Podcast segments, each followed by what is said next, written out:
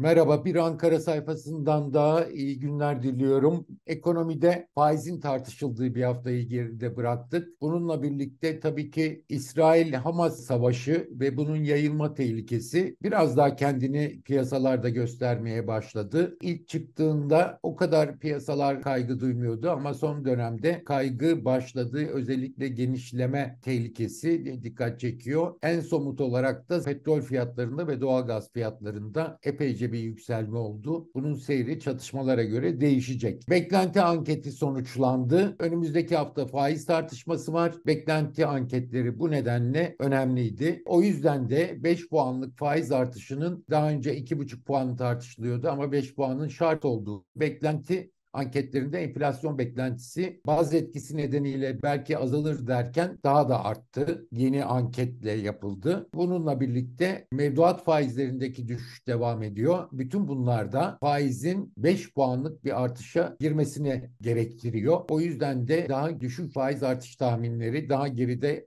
kalmaya başladı. Enflasyon raporu 2 Kasım'da açıklanacak. Bu beklenti anketinin ve faiz kararının tabii ki etkisi olacak. Enflasyon raporu da merak ediliyor. Orada 2023 yıl sonu hedefinin değiştirilmesi önemli miktarda bekleniyor ama 2024 yıl sonu beklentisi 33'tü. Onun en fazla 35'e çıkacağı söyleniyor. Faiz artışının bir başka ihtiyacı da döviz baskısının sürmesinden kaynaklanıyor açıkçası. Eksi 65 milyar dolar düzeyinde yatay bir seyir izleniyor ama bu cari fazla verilen bir ayda oluyor. Önümüzdeki dönem seçime kadar cari açıktan gelecek 25 milyar dolar civarında bir açık bekleniyor. %100 geri ödemeleri rol edip üstüne 25 milyar dolar daha ekonomi yönetiminin döviz bulması gerekiyor. Bunlar önemli. Dış piyasalar o kadar iyi değil. Faiz oranları giderek yükseldi. Önümüzdeki hafta Hazine ve Maliye Bakanı Mehmet Şimşek'in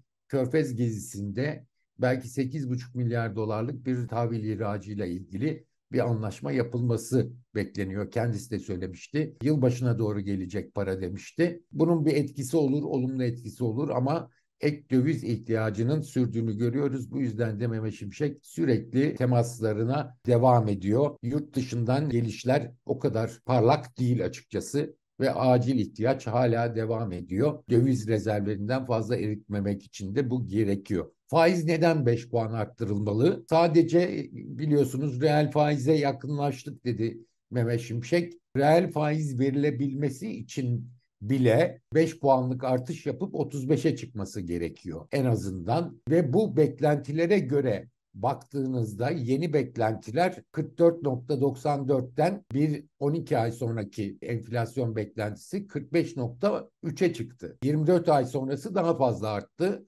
23.87'den 25.82'ye kadar çıktı. Orada 2 puanlık bir artış var. 24 ay sonraki enflasyon beklentisinde. İşte tüm bunlar başka bir şey.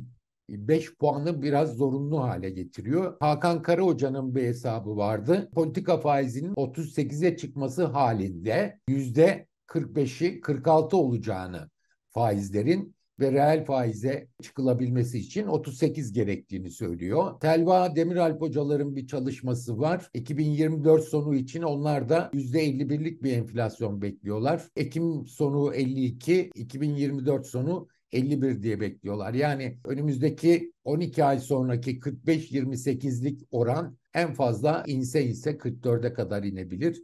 Bu 44'ü geçmek için de Hakan Karan Hoca'nın dediği gibi 38'e çıkması gerekiyor diyor. O yüzden de 5 puanlık artış şart gibi görünüyor. Bir başka şart daha var.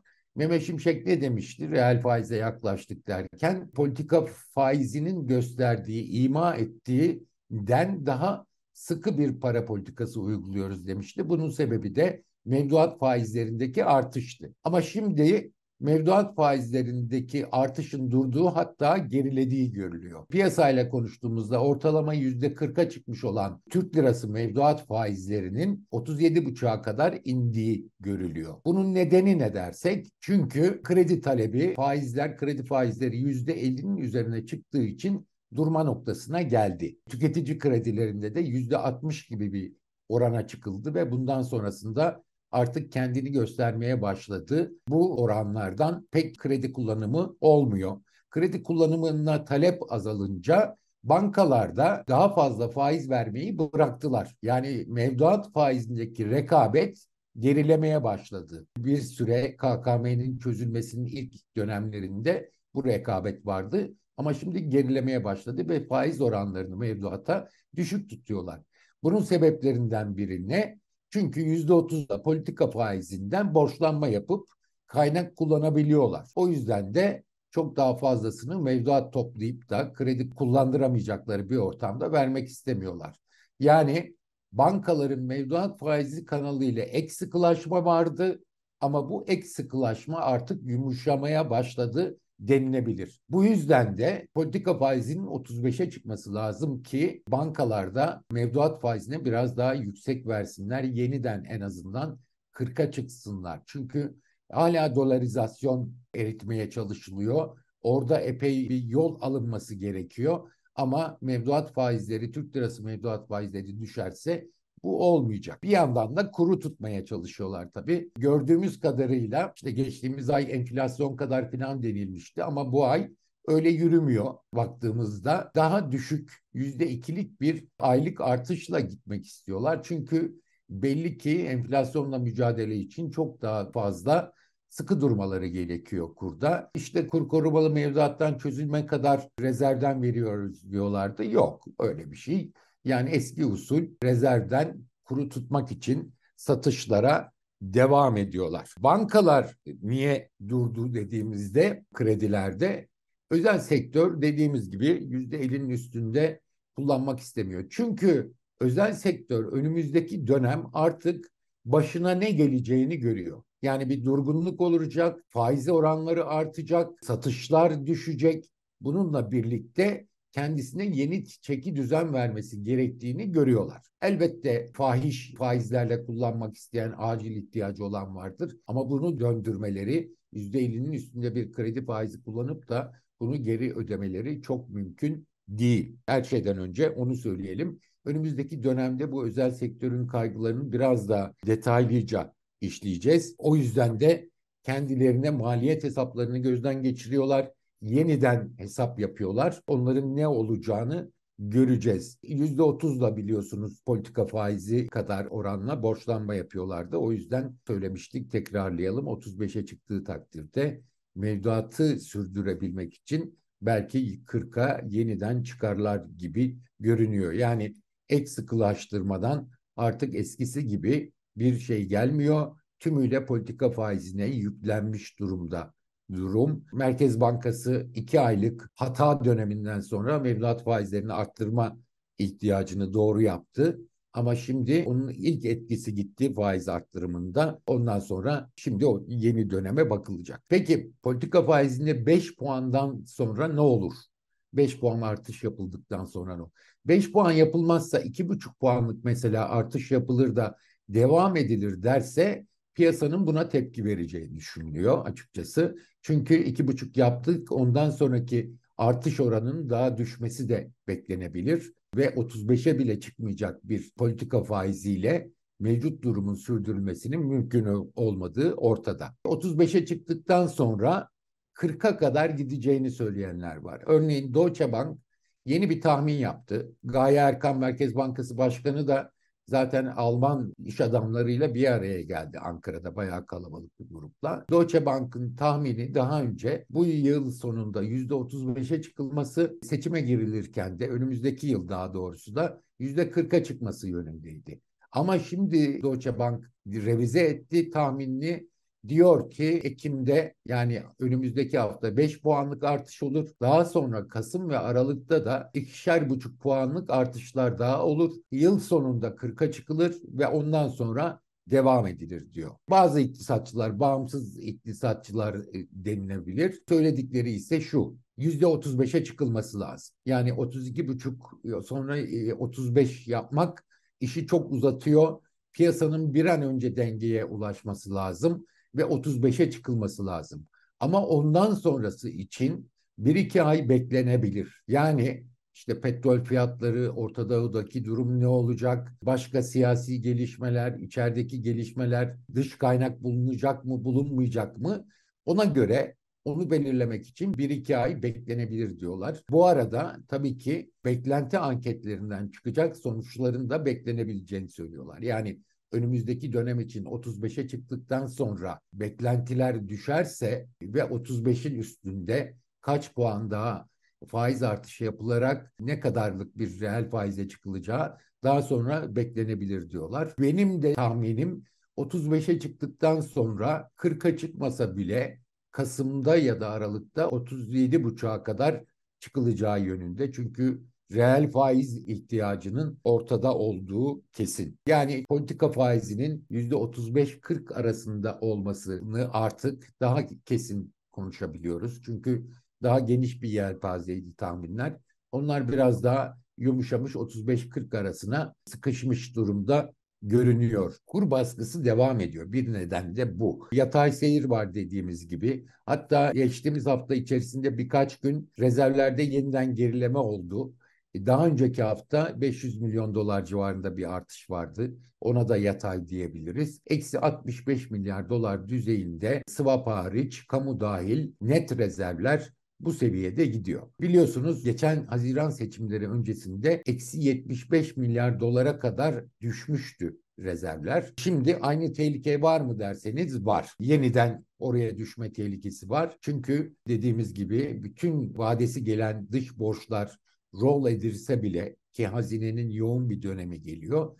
Bunun üzerine cari açığın finansmanı için önümüzdeki 4-5 ayda yaklaşık 25 milyar dolarlık ek döviz ihtiyacımız var. Bu gelmediği takdirde rezervden satışa devam edilecek. 8,5 milyar dolarlık tahvil ihracı gerçekleşirse yetmez ama bir miktar bu baskıyı azaltabilir. İktisatçıların söylediği bu. Bir miktar azaltabilir. Yılbaşına doğru gelecek olsa bile onun anons etkisi olur. Rezervler daha fazla erilmez diye bir şey olabilir ama daha fazlası gerekiyor. Aksi takdirde eksi 70 milyar doların altına inecek rezervler kur baskısını daha da arttırır. Dediğimiz gibi düşük kur artışıyla gitmek istiyor. Ekonomi yönetimi belli oldu ama bunu gerçekleştirmede zorlanabilir. Dışarıdan hava nasıl dediğimizde benim öğrendiğim kadarıyla iyice sıkılaşmış durumda. Dışarıda faizler iyice yükselmiş durumda. İşte Orta Doğu'daki durum da bunu etkiliyor. Çok fazla olmasa da eskiden 10,5-11'den borçlanma yapılabilir Türkiye için deniyordu. Bu oranların daha da yükseldiği